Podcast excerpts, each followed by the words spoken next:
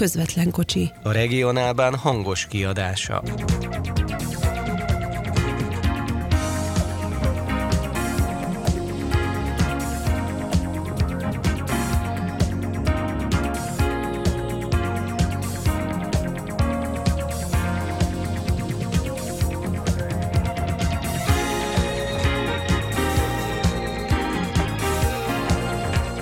A nyugati pályaudvarról köszöntjük a közvetlen kocsi hallgatóit, hiszen a MÁV csoport Budapesten először mutatta be a nagy közönségnek a Stadlertől vásárolt KISZ motorvonatok egyikét. A hármas számú szerelvény bemutatója kapcsán elegyettünk szóba a MÁV elnök vezérigazgatójával, Homolya Robertel és a Stadler Trains Hungary ügyvezető igazgató helyettesével, Kis Csabával is. Tartsanak velünk egy hangos utazásra a MÁV első emeletes motorvonatával. Utitársuk Adorján Péter és a szerkesztő Halász Péter lesz.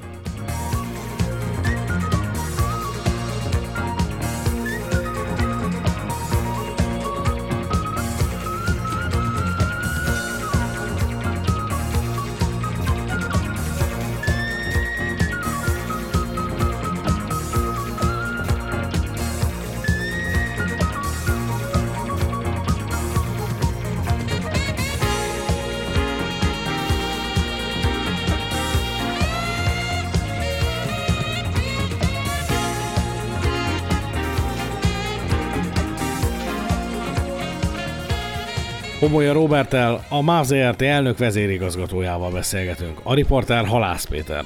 Örömteli bejelentése kezdte elnök vezérigazgatóra sajtótájékoztatót, meg van a kormány jóváhagyás az a további 21 motorvonat megrendeléséhez? Így van, a keddi magyar közlönyben megjelent a MÁV Start támogatásáról szóló kormányhatározat. Ez azt jelenti, hogy 2022-re teljesé tud válni a KISZ motorvonatflottánk így a most meglévő 19 darabos megrendelés állomány mellé hatályba tudjuk léptetni a további 21 szállítására vonatkozó szerződést is. Ugye ez azt jelenti, hogy Svájc után a, a második legnagyobb ilyen motorvonatflottával rendelkezik majd Magyarország és a Magyar Vasútársaság. És talán hogy az utasoknak meg még örömtelibb, hogy 2022 év végére ez a 40 darab szerelvény meg is érkezik, hogy azért volt fontos, hogy kiadjuk a megrendelést, hogy minél hamarabb gyártásba tudja tenni a gyártó ezeket a motorvonatokat, és 2022-re a Budapesti elővárosi vonalakon az utasokat leszámítva a Lajos Mizsai vonalat, ugye, ami még nem villamosított, csak ezekkel a nagyon modern emeletes KISZ motorvonatok és a Flirt motorvonatokat tudjuk szállítani. És egy másik örömteli hír is volt ezen a héten kedden, ugyanis a, mot- a Flirt motorvonat egységesítéséről is szólt a kormányhatározat szintén megjelent, úgyhogy a piros flörtök el fognak tűnni szépen lassan, ugye azok a legrégebbi beszerzésből jöttek, úgyhogy azokat is a mostani festésnek megfelelően fogjuk átszínezni, valamint az utastájékoztató és egyéb kényelmi rendszereket át fogjuk benne szerelni, úgyhogy azt lehet mondani, hogy itt valóban két-három év múlva egy nagyon komoly szolgáltatási szintet fogunk tudni lépni. A MÁV csoport az utóbbi időben a járművek mellett azért igyekszik Budapesti elővárosban más is korszerűsíteni. Ugye az 50 állomásos programról már mi is beszámoltunk, de szó esett most pályafelújításról is. Igen, ugye infrastruktúra alapú a, vasúti szolgáltatás, tehát ha nem jó a pálya, akkor ezek se tudnak, ezek a motorvonatok se fognak tudni jó szolgáltatást nyújtani. Talán itt a Budapesten belüli pályahálózatot szerintem a vasútot ismerőknek nem kell bemutatni, az épített pályasebességet nem nagyon érjük el, hogy a legforgalmasabb vonalunkon a 130-40 éve nem volt nagyobb felújítási munka. Ez látszik is egyébként a menetrendszerűségben és a zavarérzékenységben, úgyhogy jövő év tavasszán elkezdenénk egy nagyobb felújítást és karbantartást a százas vonalon, csak nem 20 km, vágány kilométer sint cserélnénk ki. Alépítményi, felépítményi karbantartást tartanánk, ahol kell a felső vezetéket megelőző karbantartásokat végeznénk, hogy a zavarérzékenységet minimálisra tudjuk csökkenteni. Nyilvánvalóan a szolgáltatás akkor lesz jobb, főleg ezekkel a motorvonatokkal, hogyha a pálya is megfelelően alkalmas lesz arra, hogy hogy ne legyenek menetrendi zavarok, úgyhogy elkezdjük a százán, és kidolgoztunk egy versenyképes vasútnevezető programot, amit szintén a kormány elé bocsátottunk. Ugye a tulajdonos nemzeti vagyonért felelős minisztérium, miniszterasszony, valamint az Innovációs Technológiai Minisztérium terjeszti a kormány elé. Nagyon remélem, hogy ez is megszületik, és akkor egy 4-5 év alatt egy olyan hálózati és elsősorban hálózati menetrendi jellegű karbantartási felújítási munkátokat tudunk a hálózaton elvégezni, hogy valóban gerincét tud válni a magyar vasút, és olyan menetidőket tudunk biztosítani nem csak az elővárosi, hanem a távolság közlekedésben is, amely az egyéni, autós közlekedéssel szemben is versenyképes, mert jobb lesz, és nyilván az egyéb közösségközlekedési módozatokkal szemben is. Egyértelműen erre építjük minden programunkat, hiszen ezt tudjuk, hogy a legfenntarthatóbb, legzöldebb és legbiztonságosabb közlekedési forma az a vasút. A budapesti előváros az gyakorlatilag egy zászlós hajónak is tekintető a MÁV csoportnál most az új motorvonatok forgalomba állításától mit várnak? További utasszám növekedésre számítanak, vagy inkább egy kevésbé bizakodó stagnálás, tehát kevés kisebb elvándorlás az, ami inkább prognosztizálható? Ha ezeket a programokat végig tudjuk vinni, akkor én azt gondolom, hogy ez a növekedés nem fog megállni. Az Esztergomi vonalra érdemes ránézni, ott 900 ezerről most már majdnem 4 milliós utasszámnál tartunk. Ugye a decemberi menetrendtől negyed órás ütemes menetrendet biztosítunk, ami soha nem volt. Csak az idén 20%-kal nőtt ezen a vonalon az utasszám, de a tatabányai viszonylatban is 20%-kal nőtt, a Kunszent Miklósi vonalon is 20%-kal nőtt az utasszám. Ezek azért azt gondolom, hogy nagyon komoly tendenciák, tehát ahol jó szolgáltatást tudunk adni, ott az emberek bizony elgondolkoznak azon, hogy, hogy vonattal vagy a közösség közlekedéssel járjanak. Ezt a trendet szeretnénk folytatni, de nyilván ez nem elég a, a gördülállomány lecserélése, hanem ahogy mondtam, a pályát is fejlesztenünk kell, jó sebességet, menetrendszerűséget kell biztosítanunk, állomásokat fel kell újítanunk, pályaudvari szolgáltatásokat kell fejlesztenünk, parkolókat kell építenünk, tehát az, hogy az elővárosban minél többen kvázi ráhordódjanak a vasútra, az sokkal több parkolóval kell rendelkeznünk, fejlesztenünk kell a kerékpártároló kapacitásokat is, hogy ezt mind megfogalmaztuk, és jövő évben például remélem, hogy több százas uh, nagyságrendben, de remélem ezes nagyságrendben fogunk kerékpártárolókat telepíteni az elővárosi vonalon, és hát mennénk tovább a parkolóban is, uh, ott is uh, egy nagyobb fejlesztést tervezünk. Hogyha ezeket megvalósítjuk, és ezek nem 100 milliárdos programokról beszélek, de hogyha szépen figyelembe véve az üzleti lehetőségeinket és a kormánynak a támogatását, akkor azt gondolom, hogy ez a, ez a komoly fejlett, fejlődés az elővárosi közlekedésben mindenféleképpen benne van, és akkor még nem beszélek még a körvasútnak a, a fejlesztéséről, nem beszélek a délek összekötő vasúti híd majd szolgálatbálásáról. Én azt gondolom, hogy itt, itt nem, is olyan, nem is olyan távoli jövőben, itt nekünk a 100 millió fölötti utasszámot kell megközelítenünk, és ha ezeket a kapacitásokat folyamatosan föntünk tartani, akkor szerintem egy szép fejlődés áll a vasút előtt. Köszönjük szépen a beszélgetést! Köszönöm szépen!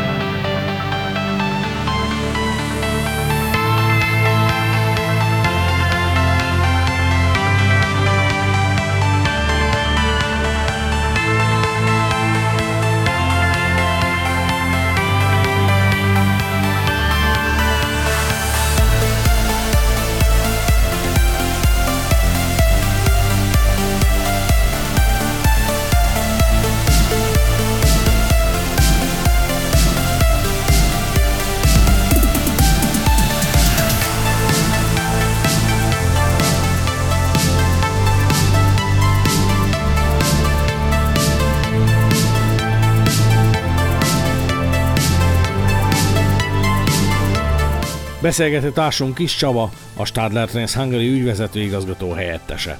A riporter Halász Péter. Itt ülünk fönn a Kisznek az emeletén. Magyarországon az újdonság, hogy emeletes vonat eddig még csak próbázni át erre, és azt hiszem, hogy büszke lehet a Stadlerre, hogy először utasforgalomban közlekedő jármeket szállított a Mástart részére. Így van, ez óriási büszkeség számunkra, főleg, hogy a kormány egy kormány határozatban a napokban jelentette meg azt, hogy további 21 járműnek a szerződésére tud tulajdonképpen forrás biztosítani. Ez azt jelenti, hogy ilyen járműből 40 darab fog közlekedni Magyarországon.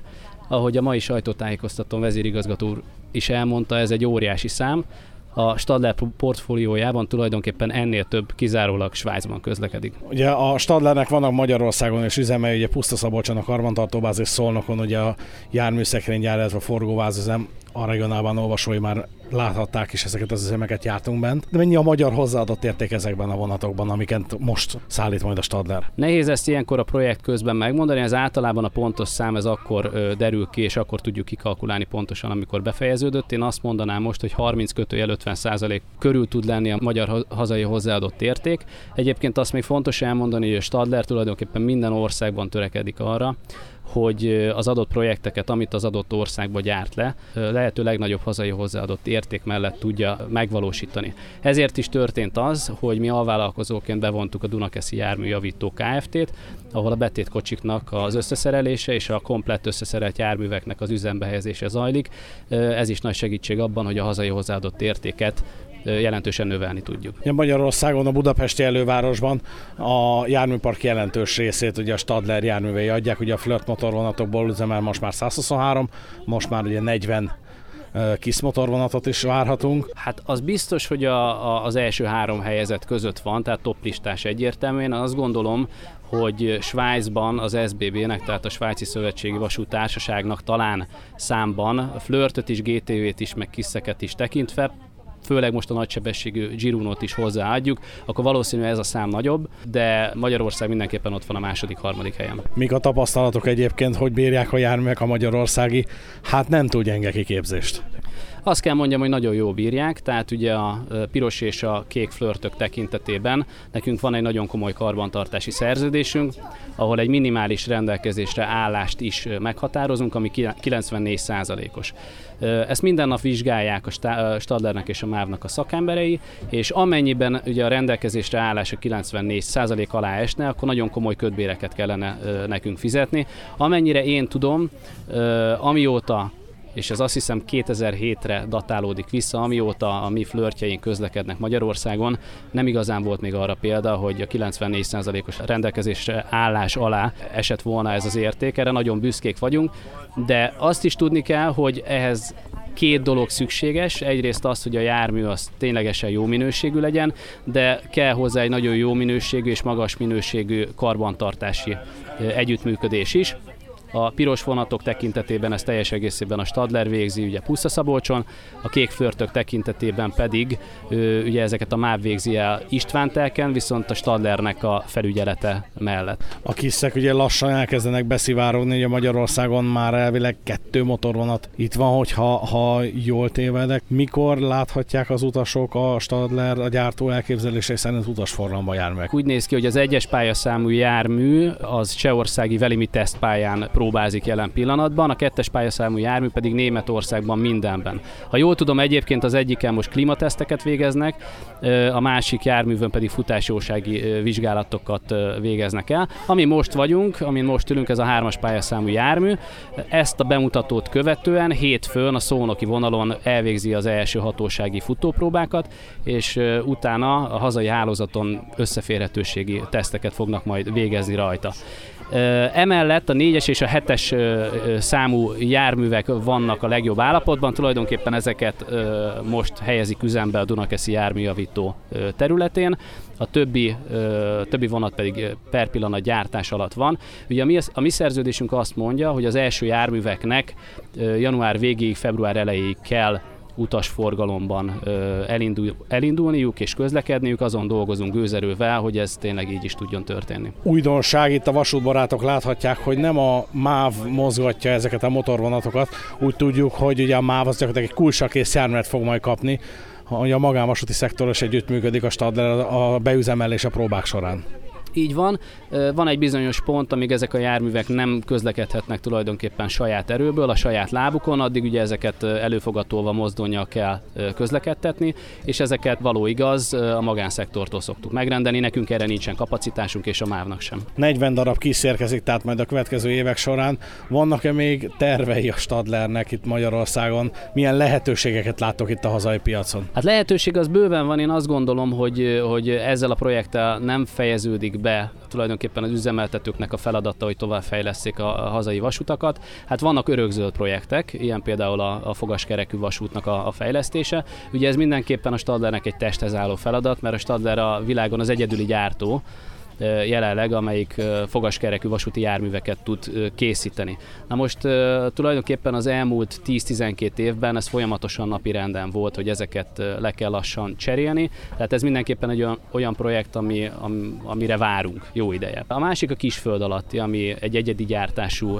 jármű, ami szintén a Stadlernek a profiliába illeszkedik, hiszen tulajdonképpen mi az egyedi gyártású járművek specialistájaként tudtunk nagyra nőni az európai piacon, és hát akkor nem beszéltünk a nagy duranásról, ugye a hévekről, amikkel kapcsolatban ugye különböző elképzelések vannak még mind a, mind a mai napig, de ez járműszámban és volumenben mindenképpen egy akkora üzlet, ami, ami a Stadlernek nagyon-nagyon érdekes lehet, és hát a MÁV-nak a vezetője a közelmúltban azért elég komoly mozdonyvásárlási programot is bejelentettek továbbá akkumulátoros üzemű vasúti járművek vásárlását is fontolgatják. Ez mind-mind olyan, ami a Stadlernek egy érdekes, érdekes projekt tud lenni. Egy utolsó kitérő még. A nemrégiben az Innore konferencián Lázár János kormány megbízott úr beszélt ugye a Szeged és Hódmezővásárhely közötti Tramtrain projektről, és ott említette azt, hogy ugye lassacskán érkeznek az első járművek is. Hogy áll ez a projekt? Ez egy nagyon hosszú gyártási idejű projekt, ugye a tramtrain járművek rendkívül összetett vonatok, és ennek megfelelően a mi gyártási szerződésünk az úgy szól, hogy 2021 elején kell, hogy az első járművek megérkezzenek. Egyébként maga a projekt nagyon jól áll, a Stadler spanyolországi valenciai gyárában készülnek teljes egészében ezek a járművek. Én úgy tudom, hogy a szerződéses ütemezésnek megfelelő állapotban vannak most, de az, hogy ezeket tulajdonképpen testközelből láthassuk úgy, mint ezeket az emeletes vonatokat, arra még egy kicsit várni kell. Köszönjük szépen a beszélgetést! Köszönöm szépen!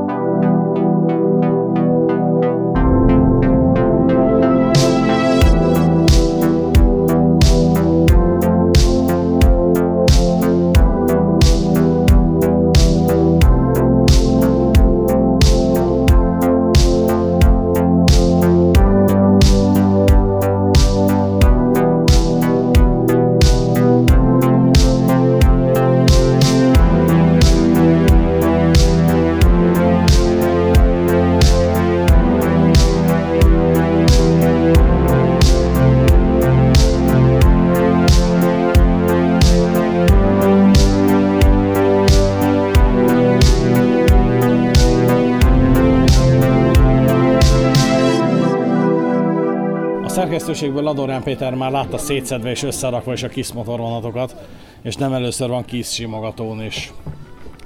Igen, ott voltam Vácon, ott voltam a gyárban, Minsk mellett, Fanipolban. Ott voltam, amikor kigördítették Magyarországon Dunakeszin az első összeszerelt példányt. Hát, mit tudok róla mondani? Egy nagyon... Azt hiszem témafelelősként gyakorlatilag minden. Gyakorlatilag igen.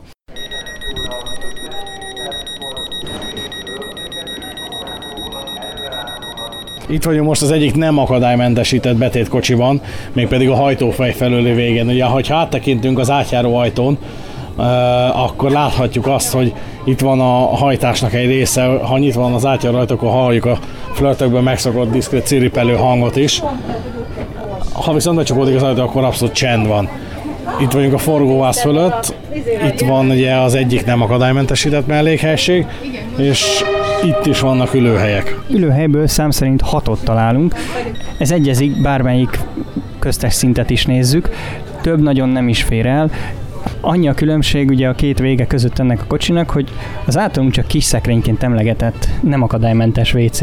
Ha nem foglalja itt a helyet, akkor van másik hat szék, amire le lehet ülni. Viszont ugye egy érdekesség fölmerül ezzel kapcsolatban. Ez az emlegetett kis szekrény, ez szó szerint a ruhás szekrény mérete. Igen, tehát aki utazott mostanában Railjeten, a másodosztályú kocsikban a nem akadálymentes mellékesség körülbelül az, ami ekkora, vagy talán egy picivel nagyobb, bár nem sokkal.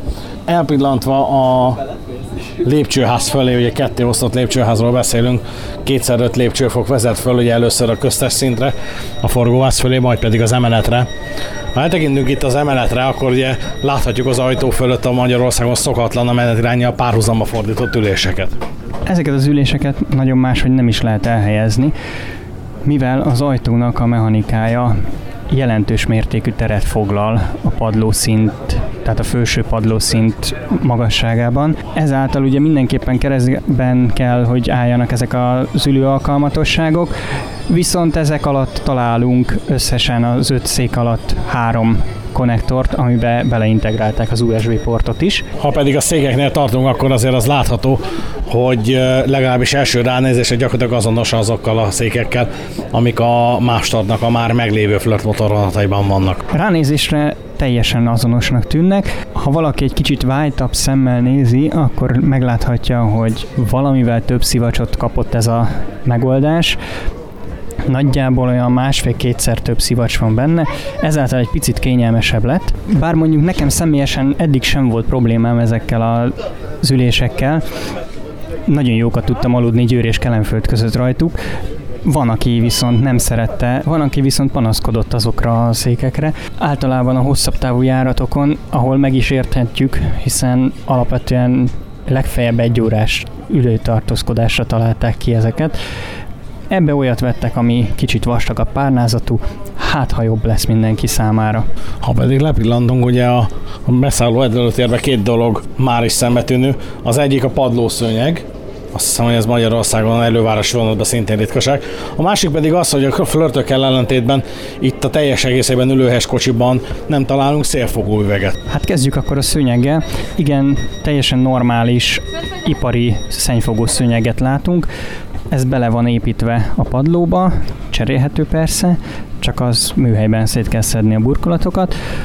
Ennek annyi a logikája, hogy azért 600 személy, amikor ebbe beszáll ebbe a vonatba, a 12 ajtón jelentős mennyiségű mocskot tud behordani, akár tél van, akár csak esik az eső tavasszal ősszel. Lehetetlen lenne, és miten az ajtó síkja feljebb van, mint a beszállótér, illetve az utastér, le is folyna középre. Szélfogó üveget pedig azért nem találunk, mert így is eléggé súlyos darab ez a motorvonat. Ha még beleépítünk egy csomó üvegpanelt, ami alapvetően nehéz, akkor a mostani kb. 310 tonna, az még egy 5 tonna lenne, nem biztos, hogy beleférne a mindenféle tengelysúly korlátozásba. Ezt ugye Fanipolban is mesélték, hogy a flörtök azok ilyen nagyon speciálisan tervezett dolgok. Ugye emeletes, eleve alumíniumból van, mélysejtes, illetve térhálós alumínium elemekből. Megpróbáltak mindenhol súlyt spórolni, hát ennek esett áldozatul a beszállótér üvegfala. Hány kerekesztékes hely van ebben a vonatban? Ugye ez is egy sarkalatos kérdés mindig. Ebben a konkrét konfigurációban egy akadálymentes kocsink van, amiben benne van az akadálymentes WC, annál a beszálló térnél, ahol ez a nagy WC található, ott van az emelőszerkezet, a másik beszálló tér felől pedig ott van a már emlegetett üvegfal, az üvegfal mögé pedig négy darab kerekesszékes férhet el, illetve velük szemben ott van ugye hat darab egyedi ülőhely, mindkét oldalon lehajtható karfával.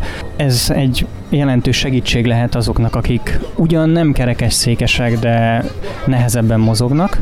Ugye ha egy kocsival arrébb megyünk, de még mindig a középső részén tartózkodunk a motorvonatnak, akkor azt láthatjuk, hogy van egy multifunkciós tér, ahova a kerékpárokat lehet beállítani, szám szerint 12-t. És ha már a motorvonaton végig sétáltunk, akkor érdemes egy kicsit kívülről is megnézni a járművet.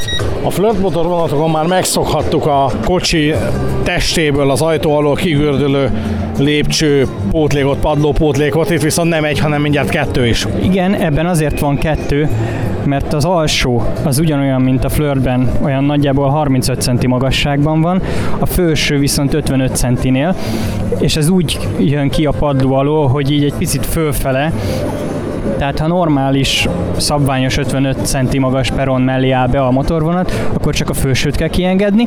Ha ennél alacsonyabb hoz, mint ahogy itt a nyugatiban is a 11. vágány az nem egy magas peronos vágány, akkor csak az alsót lehet kiengedni. Azt mesélték Vácon a hozzáértő technikusok, hogy elvileg beprogramozható a motorvonatnak az útvonalba, hogy melyiket kell kinyissa.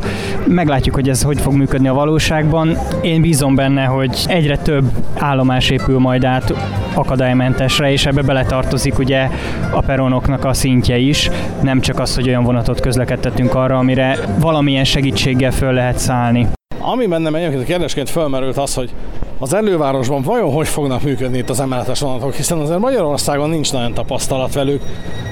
A napi tapasztalatból levonva, meg a mindenféle fórumok, illetve Facebook csoportok vélemény halmazát összesítve, az mondható el, hogy az utazó közönség nagy részének jobban tetszik a soros ülés, ahol ugye kettő ülőhely van egymás mellett, és előtte pedig az ülés háttámláját nézhetjük. Mindez azért, mert hogy magunk mellé vehetjük a táskánkat, így effektív két helyet foglalunk egyedül, hát ezen mondjuk lehetne változtatni személyes véleményem szerint. A ahol négy ülőhely van egymással szembeforgatva, azt annyira nem kedvelik, általában azért kettő ember leül még egymással szembe, még egy harmadik általában beül, negyedik már nagyon ritkán, az tényleg csak akkor, hogyha már állóhelyet kéne foglalni mondjuk hosszabb távra. De ugye emeletes motorvonatról beszélünk, van ugyan csomagtartó a fejünk fölött, kevésbé hasznos. Az a baj, hogy itt bele kellett feszegetni a mindenféle szabványos űrszelvénybe, rakszelvénybe azt a kettőször kettő méteres járóközt, ami kötelezően elő van írva, illetve valahogy meg kellett oldani, hogy beleférjen a 600 darab ülőhely. Így nem maradt ugye olyan lehetőség, hogy ebbe valami csomagtartó polcot vagy állványt rakjunk. Így marad az, hogy a táska az megy magunk mellé, esetleg az ülés alá, ahol meg nincsen az ülésnek lába, mert hogy a falra támaszkod. Körbenézünk itt az előtérben, a kocsi végén, akkor az ajtók felett, vagy az átjárajtó felett, a beszállóajtók felett is látunk egy a budapesti buszokból is ismerős érzékelő. Igen, ez annak az utasszám érzékelő, illetve nyilvántartó rendszernek külsőleg látható egysége, amelyik arra hivatott, hogy a kocsi külső oldalán lévő kijelzőkön, illetve a belső kijelzőkből a beszállótereknél az alsó kijelzőn. Megjelenítse majd, hogy mennyire van kihasználva a motorvonat,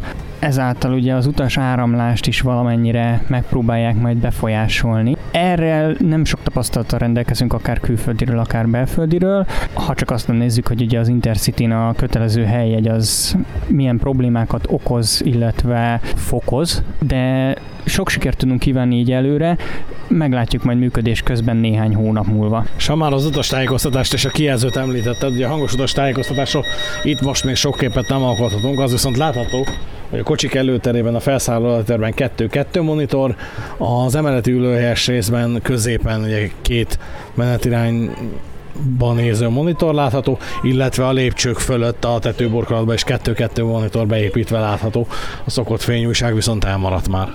Ide egy teljesen másik koncepciót dolgoztak ki a, a MÁV csoport szakértői. Az lesz a megoldás majd, hogy útvonalon két állomás között a kocsi végeken lévő kijelzőkön megy majd a reklám, ami most ugye a Flirtnél úgy néz ki, hogy az útirányt, illetve az érkezési indulási időket azt váltogatja a reklám. Itt ezt külön veszik, tehát felső-középső kijelzőkön mindig az útirány, illetve az idők lesznek, a végén pedig a reklámok.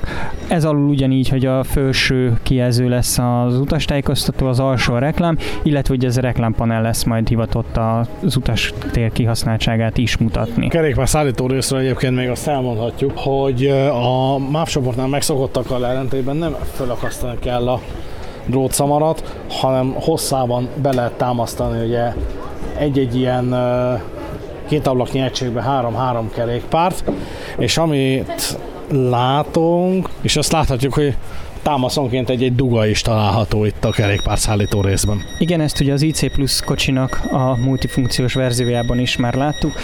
Elektromos kerékpárok töltésére lehet használni. Ugye az elektromos kerékpárok egyre jobban terjednek, meglátjuk, hogy ezt mennyire fogják kihasználni. És ugye amit nem mondott itt halász kollega, hogy megmaradtak a, a biztonsági övnek látszó dolgok. Itt viszont kiegészült annyival, hogy van rajta egy csat is, amivel még egyszerűbb hozzárögzíteni a kerékpárt a tartószerkezethez. És ami még egyébként a kerékpárszállító szakaszban érdekesség, a flörtökkel ellentétben itt nem lecsapható ülések vannak, hanem csak derék támasz, úgyhogy talán egy kicsivel kevesebb lesz majd az ülő utasok, illetve a kerékpárral érkező utasok közötti konfliktus helyzet, hiszen itt ugye ülő utas nem lesz, illetve lesz, de ugye szemben a kerékpártároló helyjel. Igen, ezt is meg lehet tapasztalni, aki sokat jár olyan útirányon, ahol már ma is flörtök közlekednek, hogy amennyiben elkezdenek elfogyni a normál fix ülőhelyek, akkor az emberek elkezdik elfoglalni ezt a 11 darab lehajthatós széket. Jó szokás szerint ugye itt is a táska kerül magunk mellé, nagyjából olyan 5-6 fő fér el kényelmesen, ha meg véletlen jön egy kerékpáros, akkor ha eléggé agilis, akkor megkéri az ott ülőket, hogy álljanak, legyenek szívesek arrébb, és oda csatolja a kerékpárját a biztonsági övvel. Ha kevésbé agilis, akkor viszont valahogy akadályozni fogja az utasáramlást, mert keresztbe vagy hosszába betámasztja valahova, ahova tudja nem teljesen jó megoldás azért az. Ez sokkal életszerűbb, illetve vállalható. És találkoztunk itt az ajtóban egy nagyon érdekes szerkezettel, ami általában azért rejtve van az utasok szeme elől, egy infrafüggöny. Ugye az újabb szabályozások szerint már nem elég az, ami a flörtben van, hogy a boka magasságban van egy darab érzékelő, ezért ezt ide fölrakták nagyjából olyan ember magasságban. Ezt kipróbálhattuk Dunakeszin, ahol azt állították, hogy nincsen még bekalibrálva, és még tesztelés alatt áll a rendszer. Ott én konkrétan a fényképezőgépnek a válpántjával meg tudtam akadályozni, hogy az ajtó rám záródjon. Tehát egy nagyon érzékeny eszközről beszélünk, illetve ugye a lépcsőlapok szintén mozognak egy ilyen néhány milliméter, ezzel is tudunk beleavatkozni az ajtónak a záródásába, úgyhogy teljesen biztonságosnak lehet nevezni, ha pedig közé nyúlunk az ajtónak, akkor egy normálisan, mint egy erősebb készfogás, azzal figyelmeztet az ajtó élén lévő gumicsík, hogy nem jó helyen járunk, majd visszanyílik.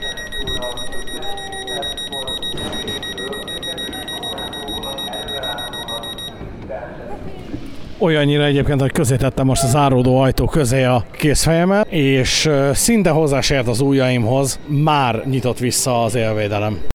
Ami még szintén újdonság, legalábbis a flörtel utazók számára mindenképpen, a jármű egységek oldalán oldalanként kettő-kettő letes kijelző van. Igen, ez az, amit már említettünk, hogy az egyik az mindenképpen az útirányt fogja mutatni, illetve ugye, hogy melyik viszonylaton közlekedik a jármű, a másik pedig arra hivatott, hogy ezt az úgynevezett utas kihasználtságot mutassa majd meg. Azt nem tudták ugye még a mai napig pontosan megmondani, hogy ez hogy lesz megoldva. Feltételezem, hogy az lenne a legjobb megoldás, hogyha az állomásra beérkezve ugye váltogatná ezt a két információt, hogy ne kelljen elmenni a másik kijelzőig, mert ha elég közel állunk a vonathoz, akkor az üvegtükröződése miatt már nem láthatjuk azt az információt. Egyelőre ezt kicsit sötét ló nekünk is, meg az, hogy hogyan lesz bekalibrálva az utastér kihasználtsága, hogy mikor mondja azt, hogy ki, ö, teljesen elfogytak a helyek, vagy van még hely. Állítólag ezt négy darab emberke figurával próbálják majd lekövetni, hogy hányan ülnek a vonaton. Összességében tehát valóban impresszív látvány azért ez a motorvonat. Nem tudom, így sokadik látásra neked mi jött le? Hát most már nem is tudom, hanyatszorra látom. Még mindig ez a, mint a 5 éves kisgyerek, amikor odaadják neki a játékot. Tényleg, nagyon szép egyébként. Nekem alapvetően is tetszik ez a KISS 3, Flirt 3 design, ez a ledes panel ilyen kicsit morcos ábrázattal.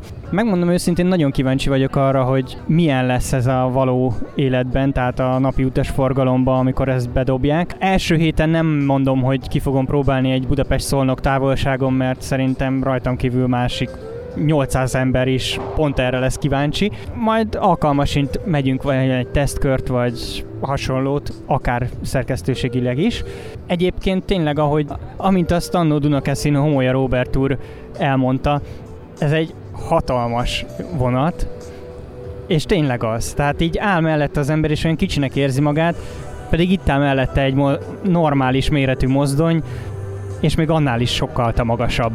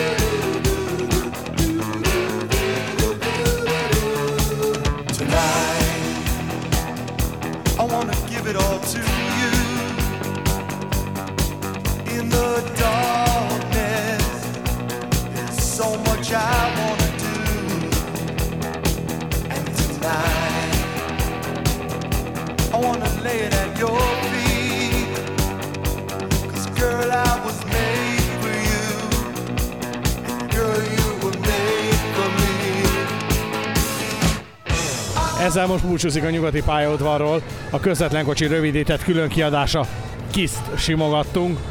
Köszönjük szépen a fiámat, A műsor elkészítésében közreműködött Adorján Péter, a szerkesztő Halász Péter, valamint Vas Gabriel és Pongrász Dániel. Köszönjük a segítséget a MÁV ZRT kommunikációs igazgatóságának munkatársainak, illetve a Stadler Trains Hungary képviselőinek. A következő közvetlen kocsival rövidesen érkezünk ismét. Addig is várjuk az észrevételeket, kérdéseket, véleményeket a regionálban Facebook oldalán. Szép napot, jó utat mindenkinek, sziasztok, viszont hallásra!